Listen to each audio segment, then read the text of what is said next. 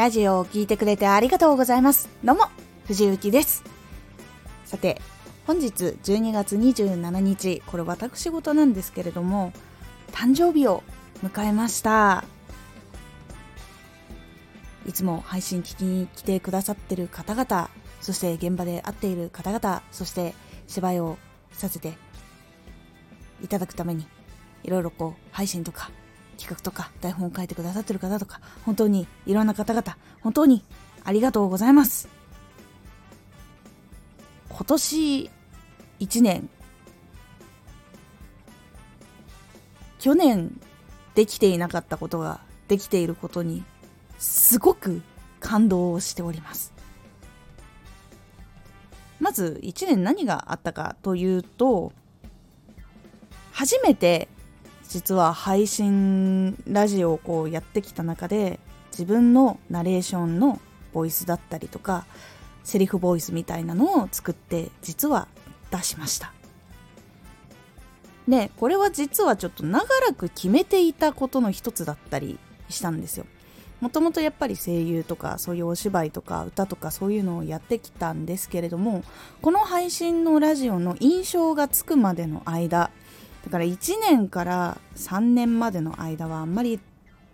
出さないようにしようということでやっておりました。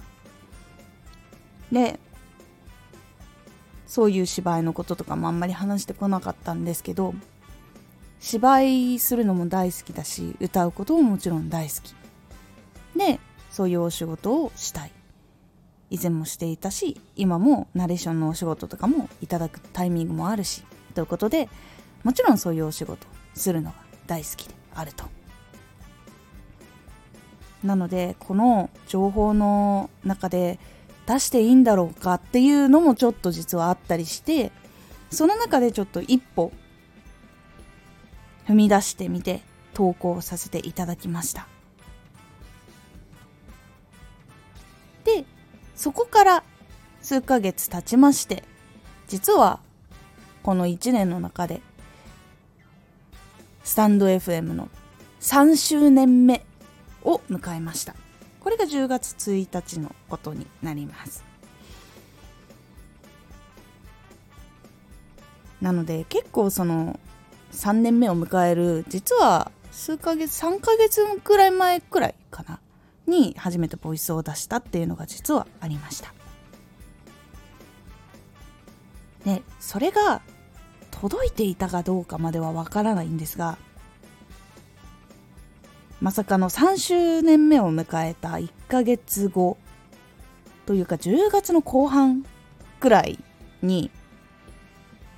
配信朗読劇のオーディションというものが私の目に入りましてそして一歩踏み出そうと思ってオーディションを受けたところ11月受かって出演させていただくことになりました。そして11月ご仕事させていただいたその配信朗読劇の方々に縁がつながりまして12月も引き続き出演させていたかいただくことができたというところに本当につながった非常に芝居がしたかった私にとっては嬉しい流れとなれました。これも一重にいろんな活動とかを応援してくださった方々そしてここでの配信を応援してくださっている方がいたからできたことと私は感謝をしております。本当にいつもありがとうございます。なので今年は私が本当にやりたかったことが少しずつ叶った年でした。で叶ったと言っても入り口にちょっと入れたっていうところなのでもちろんその先もどんどんどんどん目標とか叶えたいことというのはあります。なのでそこがどんどんどんどん次叶えていけるように努力をして参ろうと思っております。芝居も発信もより多くの人に届けていけるようにこちらの方も努力をしてまいります。応援してくださっている皆様の役にも立てるよう楽しんでいただけるよう今後も努めてまいりますのでぜひよろしくお願いいたします。ということで、この後、ケーキ見つけられるかな？いつもクリスマスの後なので、結構あの、ケーキがですね夜買いに行くと売り切れていることが多くて自分の大好きなショートケーキを毎回見つけられるんだろうかとハラハラしながら毎年自分のケーキを買いに行っております今年ありますようにショートケーキいちごの。ということで買ってプチお祝いをしたいなと思っております。皆さん本当に今年も1年ありがとうございました。ちなみにこれはもう数日後にも言います。あの年末2023年の振り返りを出すのでその時にも言うかと思いますがいつも本当に誕生日が年末なのでここがいつも